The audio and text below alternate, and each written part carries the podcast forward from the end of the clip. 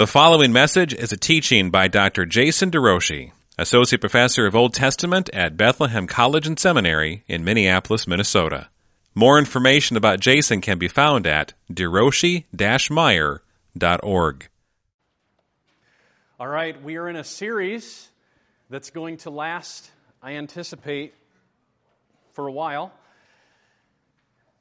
on big and small questions of the faith, questions that you have had about Scripture. And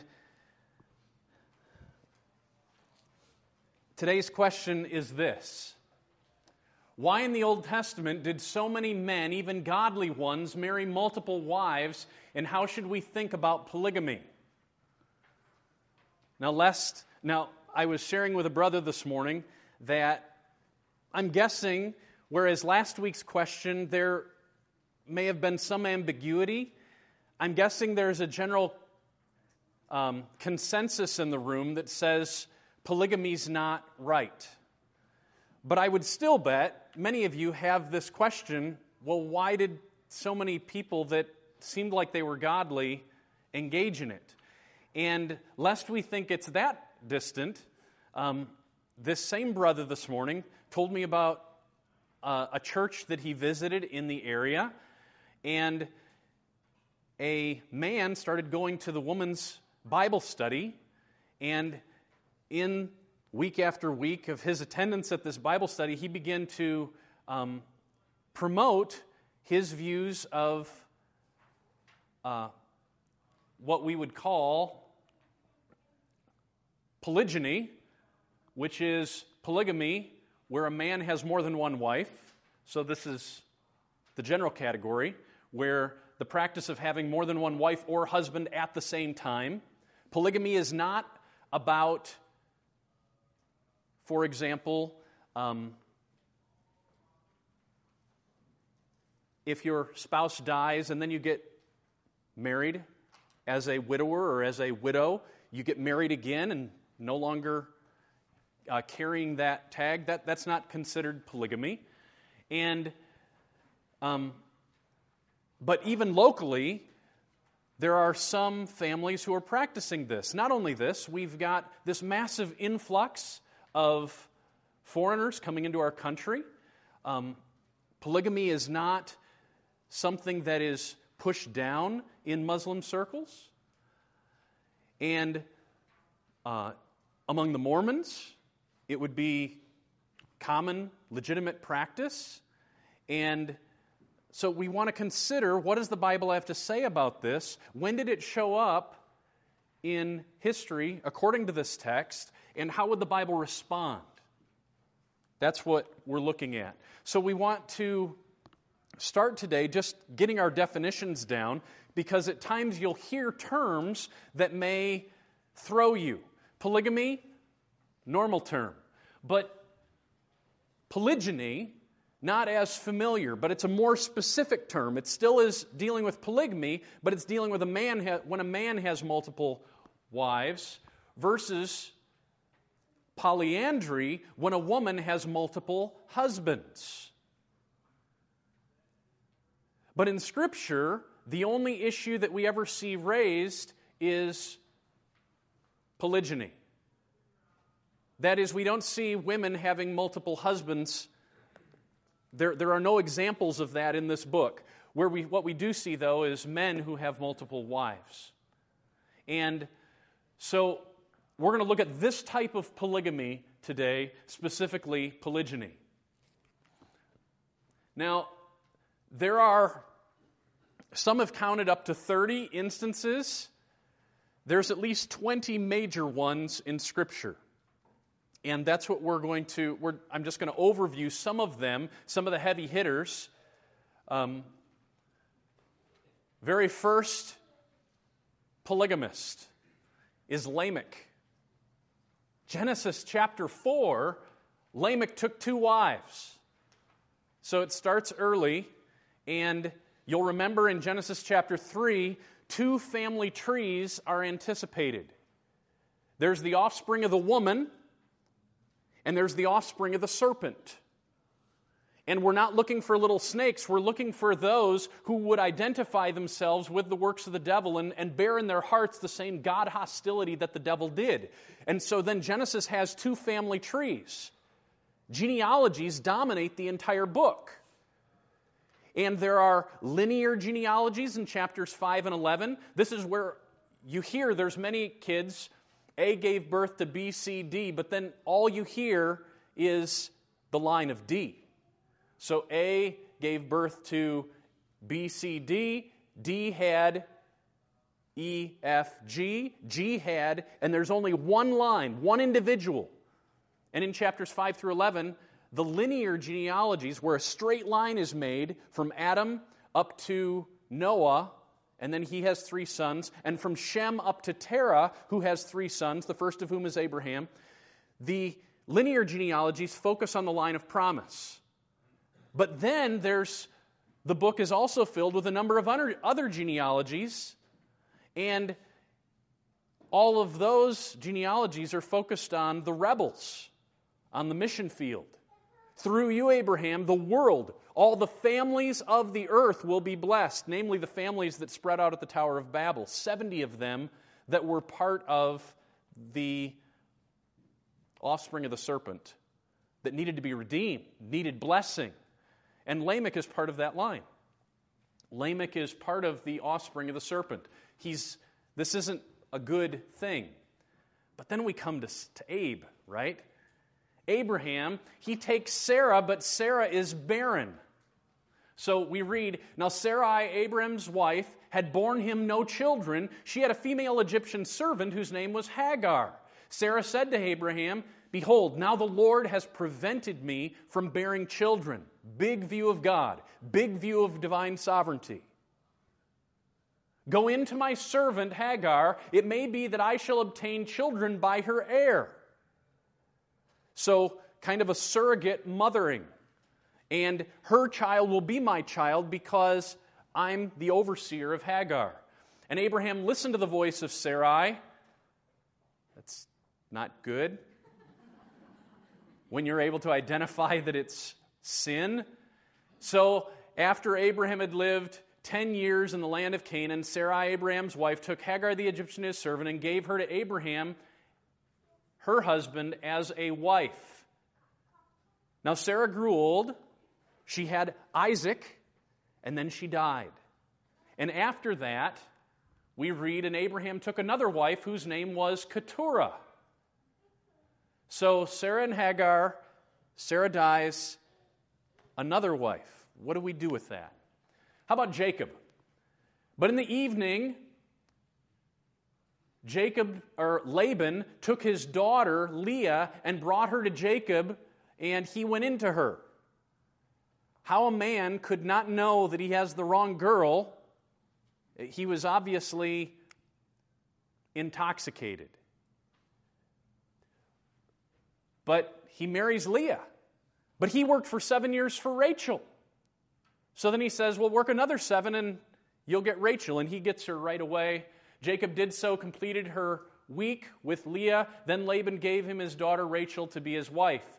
But it's not only Rachel and Leah. When Rachel saw that she bore Jacob no children, she is barren. She said to Jacob, Here's my servant Bilhah. Go into her so that she may give birth on my behalf, that even I may have children through her. Sounds familiar, like grandma or grandfather, so grandkids. So she gave him her servant Bilhah as a wife, and Jacob went into her. And when Leah saw that she had ceased bearing children, she took her servant Zilpah and gave her to Jacob as a wife. This, this inner sister competition, and it results in polygamy. Moses. I don't think Moses had more than one wife. It would be very striking to me if he did. But here's the text that some go to to support it. Now, the priest of Midian Anybody remember his name? Jethro. Jethro, the priest of Midian, had seven daughters, and Moses was content to dwell with the man, and he gave Moses his daughter Zipporah. She's named Zipporah. Then later we read in that text related to, um, well, gearing up to Miriam and Aaron's not liking the fact that Moses had a black, what appeared to be a black wife. They didn't like that. And so God said, You don't like blackness? I'll give you very whiteness. And he turns Miriam leprous. Miriam and Aaron spoke against Moses because of the Cushite woman whom he had married, for he had married a Cushite woman. Now, it doesn't name her at this moment. And the question is is this a different girl? Cush was related to Ethiopia. We heard that a number of times in Zephaniah. Ancient Ethiopia, black Africa. But it's possible, and some texts actually say this, that it wasn't a Cushite woman, it was a Cushanite woman. And in Habakkuk we read, I saw the tents of Cushan in affliction, the curtains of the land of Midian did tremble. And this makes more sense to me.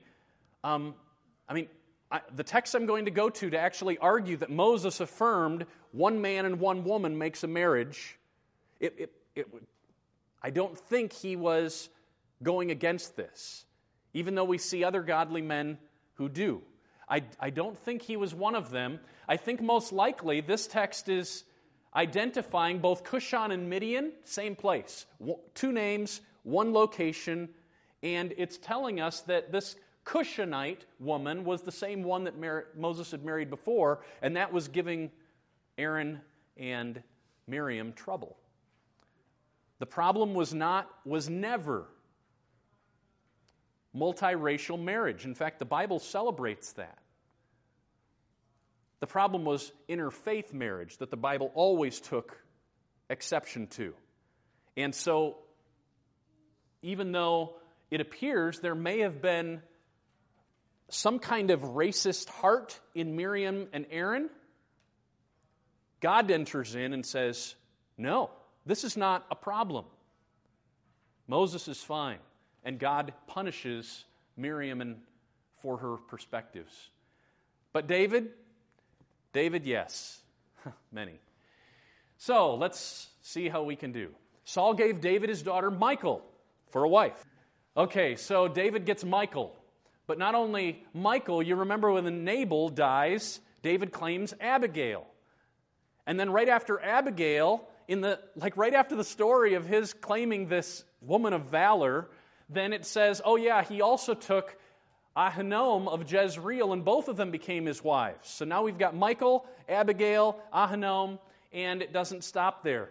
The sons were born to David at Hebron. This is before he moved on to Zion, Jerusalem, as his throne room. So his first nine years in Hebron, he's king. And he's has kids born to him from five different women Ahinoam, Abigail, Maacah, Haggith, Abital. I do not account. Six different women. And Eglah. These were born to David from all those women, a whole bunch of sons. Among them, Absalom. But he's not in Jerusalem yet, and so we have no mention of Bathsheba. But she gets to come soon. And, and David took more concubines and wives from Jerusalem. And after he came from Hebron, and more sons and daughters were born to David. And then David comforted Bathsheba, his wife. So he has a lot. And I'll just put this over on the side. Um, it never, the narrative never portrays David as a perfect guy, does it? And that's one of the authentic elements of Scripture. The documents outside the Bible are uh, very cautious to mention the sins of the main characters. But the Bible never, never hesitates. Because sin is real, and sin is why we need a Savior, and God exalts Himself and His Son always throughout the book. David, now we come to Solomon. 700 wives, 300 concubines. I, I can't even imagine it. Most of these, I mean, he's in a power vacuum. Egypt's power had waned. Assyria was not yet rising, and so there's a power vacuum, and the ancient world gets overcome by the Davidic Solomonic Empire. And one of the biggest ways that you expand your kingdom is through marriage alliances. Because if your daughter is married to the king, he'll be less tempted to crush you. And so, lots of examples. But what I want to, to note is that these are examples in the area of description, not in prescription. You can describe that someone um, had a heroin addiction. But that's different than a doctor prescribing heroin. So we have lots of description in the Old Testament of what I'm going to call a problem sin, wrong views of marriage. But at no point is there ever prescription that this is how you're supposed to do it. In fact, we're going to see prescription to be opposite of this. So we always have to be ready to work through Scripture, evaluating okay, this is what's described, now what would God's perspective be on it? And it may not be affirming.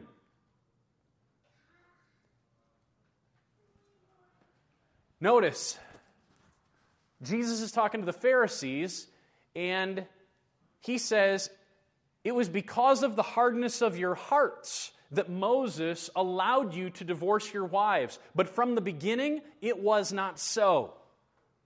So, within a world where God is trying to orchestrate a community of sinners, there is at times the necessity to not simply tolerate, but to manage sin.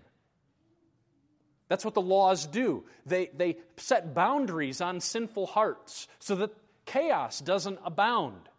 But simply because there's laws describing or legislating, guiding, under the assumption that there are some people who are going to have multiple wives, at no point does the Bible affirm this. It simply tolerates it and manages it, just like divorce. At no point does Scripture call for divorce, but it does tolerate it and it does manage it in the situation.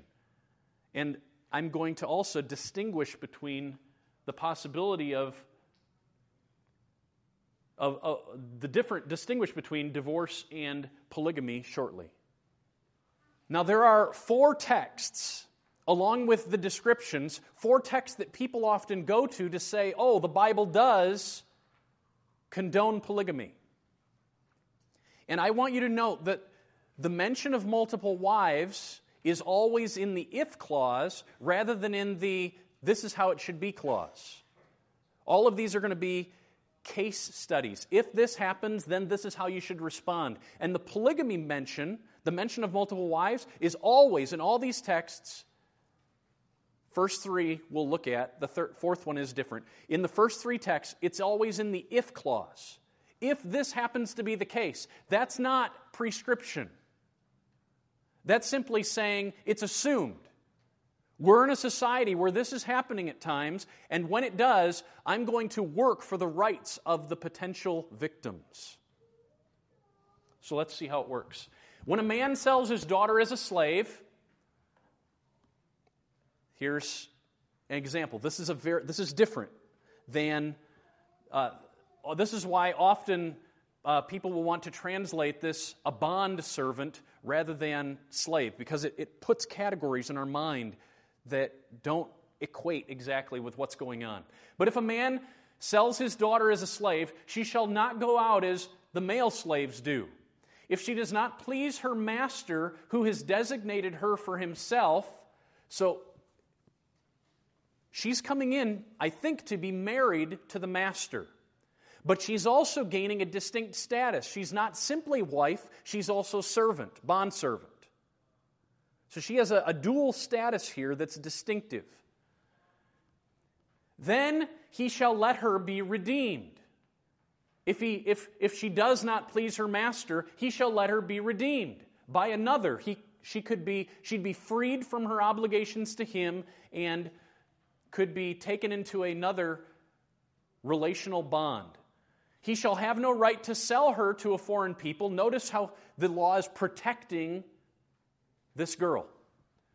Since he's broken faith with her, he made promises, and now he's broken those promises, and now the law is actually working to protect the girl. If he designates her for his son, he shall deal with her as with a daughter. If he takes another wife to himself, he shall not diminish her food, her clothing, or her marital rights. So now there's, there's another girl right on the scene, and if he does not if he does not do these three things for her, if he doesn't supply what a husband should supply her, then she shall be fully free. She shall go out for nothing without payment or money. Let's think about this text. Number one, she is both slave in the ESV and one who's been designated to her for himself. This is not the normal pattern for marriage. But it, it, it is a special situation wherein she's going to have a dual status, both as servant and as wife.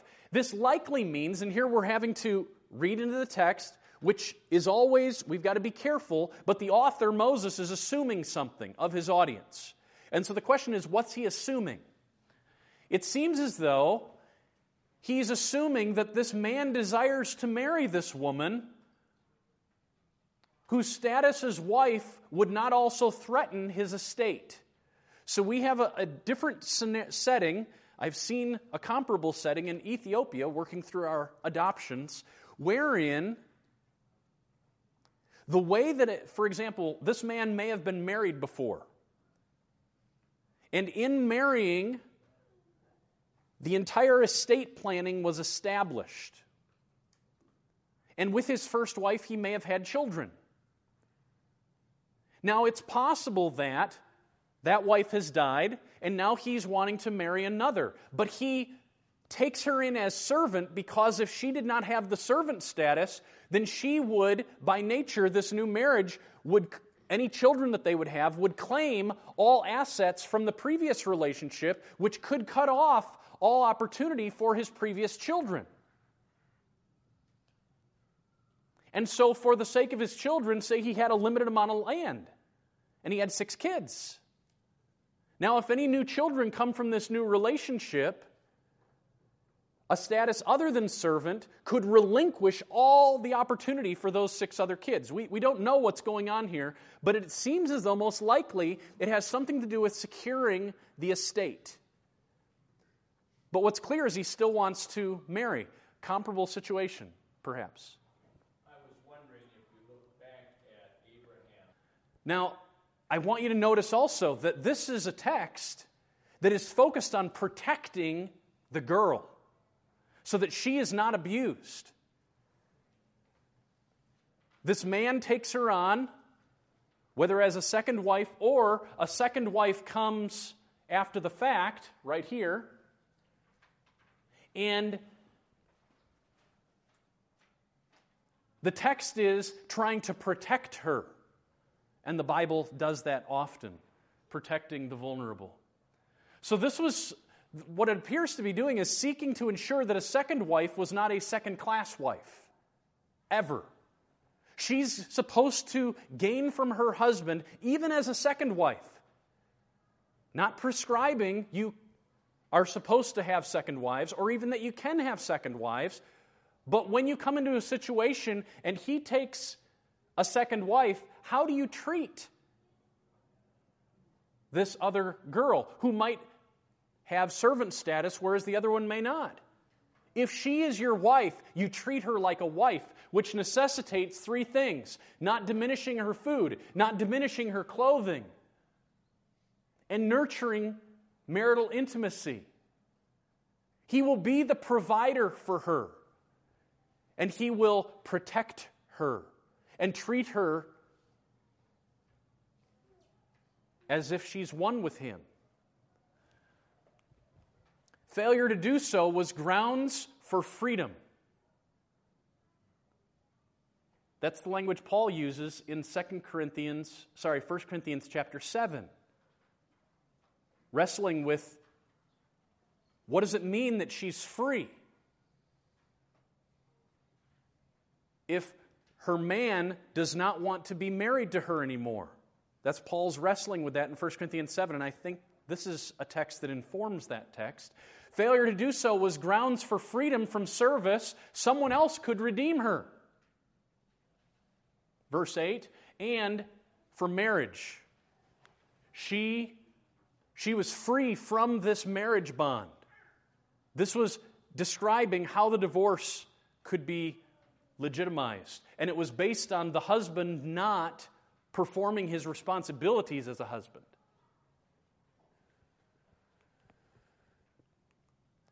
So, in short, I don't think this text prescribes polygamy. It's tolerating it and managing it. This would be, it may be worth understanding. The Bible uses language like bride price. That is not a purchase of a girl. All that money would actually go to the father in law, and if her husband were to die, all that money would be her dowry that would then keep her alive for the rest of her life if she were never able to marry again. Here, again, slave, um, she is being given over as a household servant without the freedom to get out of the contract or to say, I'm done, I, am going to give you my two weeks' notice. She's not given that allowance, but there's a limit. And so, what I want you to see is actually, she's not being treated as property, she's being treated as person.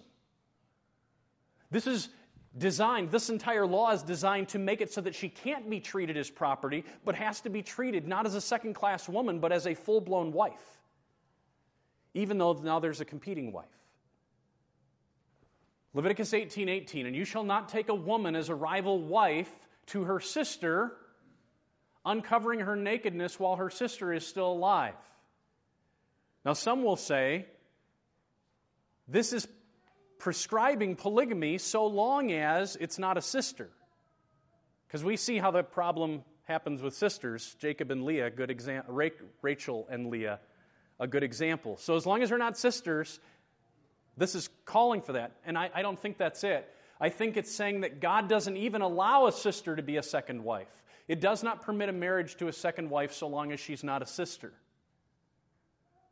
I don't see a prescription for polygamy here. Third text. If a man has two wives, notice the assumption. This is toleration and management, not prescription. If a man has two wives, the one loved and the other unloved, and both the loved and the unloved have borne him children, now God's going to speak in order to protect the children of the unloved girl. He is managing broken situations and protecting the vulnerable.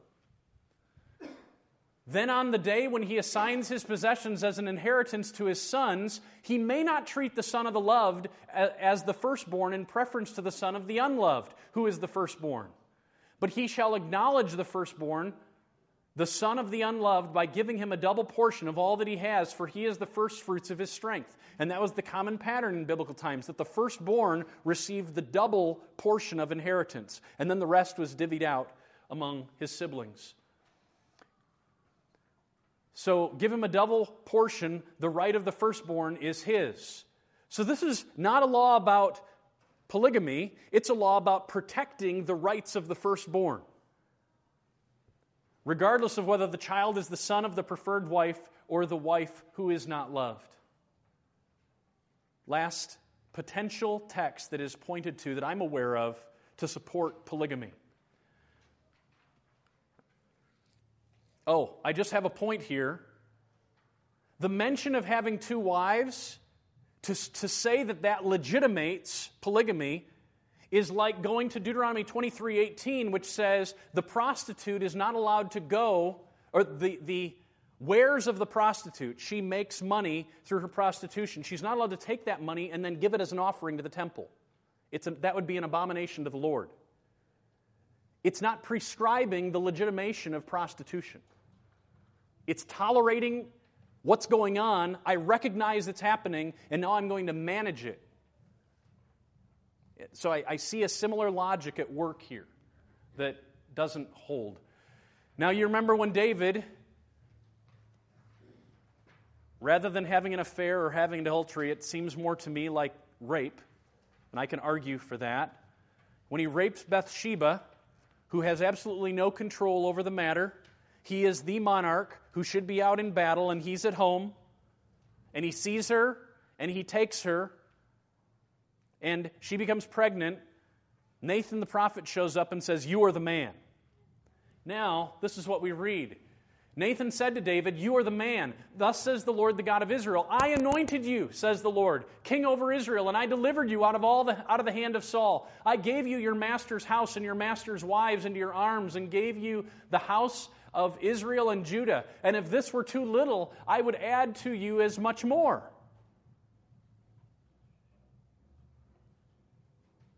Now, that text doesn't mean God is saying, Look at, I gave you multiple wives. I would have even given you more. And you're not satisfied. I don't think so. Let's consider some things. In mentioning, I gave you your master's wives, I think a point is being made here about how absolute David's control was of all that Saul had gained during his reign. He is now standing as an uncontested monarch, and the mention of his wives that he got, that he got Saul's concubines and wives was testimony that no one else could have received those.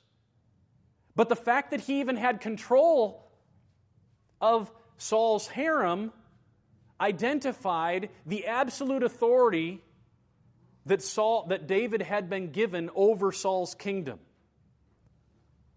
Now, what's striking here is that David, um, I, I call this a curse. God is punishing Saul for his sin, and it's complete in that even his entire family is taken away.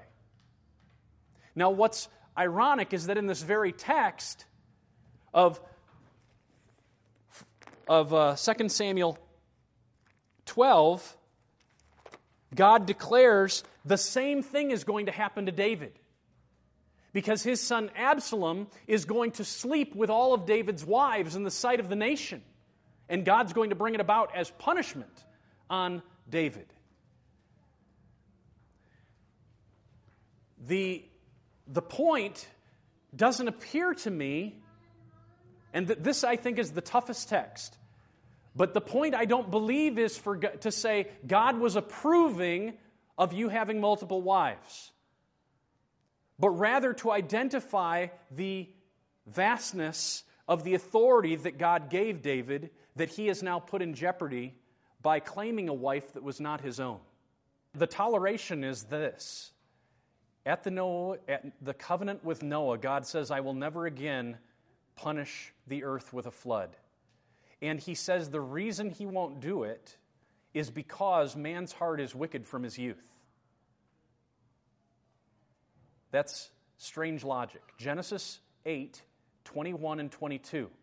I will not destroy the world again in this way because man's heart is wicked from his youth. And he's talking to, at this time, there's only eight people on the earth. Noah has come off the ark. He has a wife. He has three sons with their three wives. Eight people. And that's the exact phrase that he had used in Genesis 6 5 to say why he was bringing the flood about. Because all of mankind is wicked from his youth. And nothing's changed. Indeed, the very people on the ark look just like mankind they were wicked, and in order to bring about the cross, God made an unbelievable promise I will tolerate sin until I deal with it. All of us are beneficiaries of the Noahic covenant. That God does not intrude immediately and wipe out all humanity. It's a necessary necessary element in order to bring about the cross to create a covenant relationship with sinners. God alone, the law by itself, as Paul says in Romans 8, what the law was powerless to do, God did by sending his own son. He, the law couldn't create in us the power to obey. So God had to purchase that for us in the person of Christ and apply all of that, all of Christ's perfect obedience to us, because we couldn't do it on our own. So there's no record that David's wives, in all the rest of the book, never are Saul's wives ever listed. So even though God put them under David's authority and he had the opportunity to marry each of them as the monarch, never does it ever say he did. Not only that, God would punish David as he did Saul. So, time's ticking. Let me get to our answer. An overview. From Genesis up to the end of Solomon's reign, when the kingdom is divided, we see 15 examples of polygamy. Lamech, the sons of God in Genesis 6, Nahor, Abraham, Esau, Jacob, Ibzan, Abdon, Samson, Elkanah, this is Han- Hannah's husband, Elkanah, with Peninnah, his wife. Saul, David, Solomon. Now, in the divided kingdom, with all the multiple kings in the north, 20 in the north, 20 in the south, we read about Rehoboam, Abijah, Ahab, Jehoram, and potentially Joash. Joash would be 20. Without him, it would be 19. 13 of these names listed are men who had absolute power under God meaning they had absolute control to do what they would, and, and no one could say anything to them because they were the king in a distinctive way. The two main reasons that we see polygamy in the Bible are because of barrenness or because of political alliances, a desire to stretch out the kingdom, or I want to participate in the ultimate call of God to fill the earth, and my body won't let me. Whether their motives were that pure, I don't know. But that deep sense of the need for an heir was thoroughgoing, and it moved people in this direction. But here's what I want to stress the Bible never condones polygamy of any sort, but it does manage it all prescriptions when it comes to this is what you should do, they all of them focus on one man and one woman. Man said, This is at last bone of my bones and flesh of my flesh. She shall be called woman because she was taken from the man. And then it says, Therefore, prescription. A man shall leave his father and mother and cleave to his wife, and the two shall be one flesh. One flesh a man, a woman. This is the vision, the ideal. Malachi assumes a marriage between one man and one woman. The Lord was a witness between you and the wives of your youth. No, the wife of your youth. It just assumes you've broken your marriage covenant, and it does not even, when it talks about it, it doesn't talk about it as a multiple wife thing. This is big. In ancient Israel, the ideal Israelite was the king. And in Deuteronomy 17, this is one of the explicit spots where it prescribes what the ideal Israelite, this is where I'm supposed to be looking as a model. And in there it prescribes this He shall not acquire many wives. It's illegal. God will not allow it. And then you can see there's three big issues many women, many wives, much wealth, and war horses in Deuteronomy 17. And all three of those, the writer of Kings goes out of his way to say, look, Solomon had many war horses. Look, Solomon had much wealth. Look, Solomon had many wives, and it's wanting us to read the history of the covenant in light of the covenant for us to be able to say, this is not good. Jesus, when he's looking back, in this context, talking about divorce, but notice what he says. He says, This is not how it was in the beginning when God made them male and female. Therefore, a man shall leave his father and mother and hold fast to his wife. Jesus, what comes out of him naturally is the first principle one man, one woman coming together, and the two shall be one flesh. Paul in Ephesians 5 let each one of you love his wife as himself. And let the wife see that she respects her husband. Prescription is assuming one man, one woman. The question at hand was levirate marriage. That's levir is Latin for brother in law. And levirate marriage is what we see operative in, first off, the story of Judah and Tamar. Judah had three sons. His oldest was married to Tamar and the son died. So then he gave him his second, gave his second son. He was supposed to give his third son, Shelah, to Tamar, based on the principle that if the brother-in-law, if the brother dies, the next in line will come in in order to preserve offspring. At no point do I. We see the same thing then in the story of um, Ruth and Boaz. She's looking for the kinsman redeemer, the next in line. My husband's dead. Who will come in and stand in and play the role of the nearest kinsman? But I never see anywhere in, in the Old Testament that would suggest the kinsman redeemer who steps in and marries the wife of his dead brother or dead near relative, that it would ever allow that marriage to happen if that relative was married. So even in levirate marriage, I don't see a permission of multiple wives at any point. None of the examples we have have that ever as, as a case. And fit within the whole flow of, of Scripture, it seems to me um, the assumption is a kinsman redeemer has to be single to fulfill his role. But we could talk more about that as well. How about church leaders? All of you are supposed to be able to look to your elders as images of what does it mean to live as a Christian?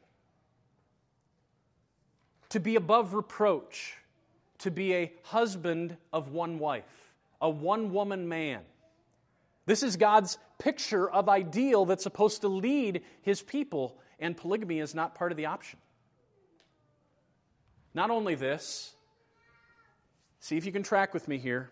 Similar to the way that homosexuality would warp the picture that God has made in marriage, similar to the way that an egalitarian marriage, saying that everything is equal and there's no head and no helper, similar to the way that that would warp things, Polygamy blurs marriage's purpose of displaying Christ's love for his singular bride, the church.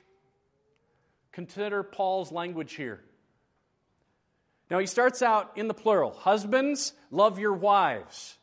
That might sound blurry, but he didn't say, Husband, love your wives.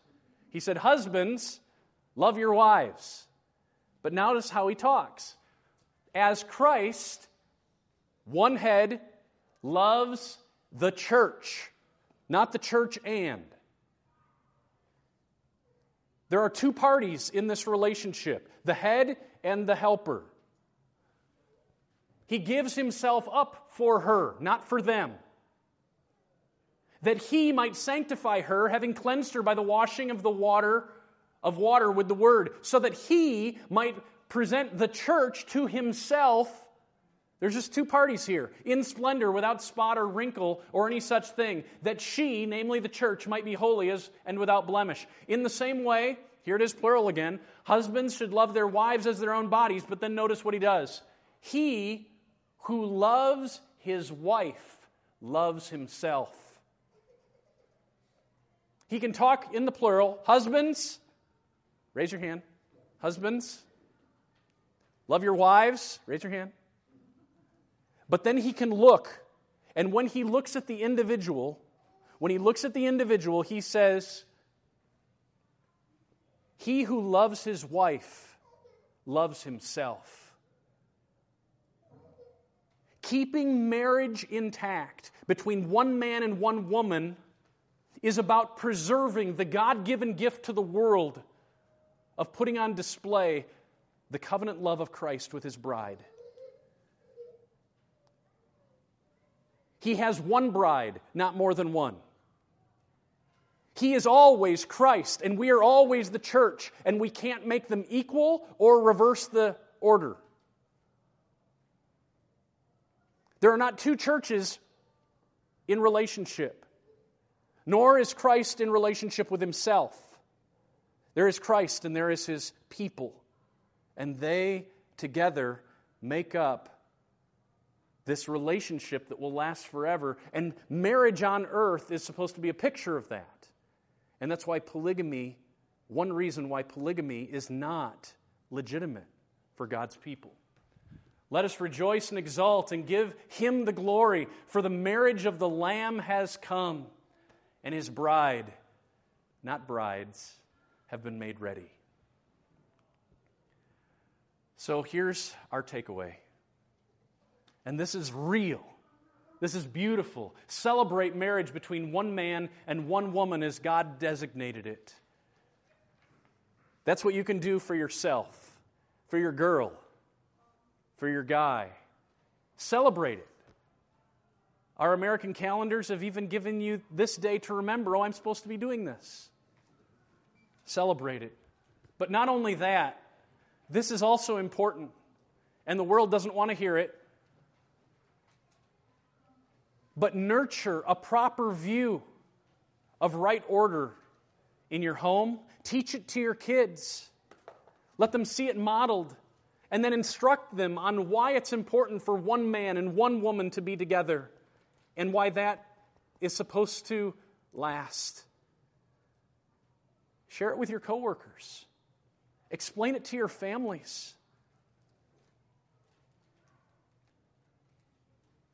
The issue that's at stake here that we're ending with, as I said, impacts beyond polygamy to homosexual relationships, and then also just to the general view of the role of husband and wife. We're holding something that is right and beautiful, and it's worth putting on display. Because the reality is beautiful, and it's the only hope of the world. Let's pray. Jesus, thank you for loving us, for making us your bride, an entire corporate church that you call your own. We want to, in our own relationships here on earth, display you rightly and honor you as God. I pray that you would sustain marriages in this room and be a help and an upholder. God, I also just praise you that even when the picture of marriage gets broken, you're a healer and a help, and the reality doesn't have to stop. I pray that we would be a people who celebrate marriage your way. In Jesus' name, amen. Thank you for listening to this message from the ministry of Dr. Jason DeRouchie, Associate Professor of Old Testament at Bethlehem College and Seminary in Minneapolis, Minnesota. Feel free to make copies of this message to give to others, but please do not charge for these copies or alter their content in any way without written permission from Jason DeRouchie. For more information on Bethlehem College and Seminary, we invite you to visit online at bcsmn.org. For more information on Dr. DeRouchie, visit online at derouchie-meyer.org. Proclaiming the kingdom and treasuring a God who rules, saves, and satisfies through covenant for his glory in Christ.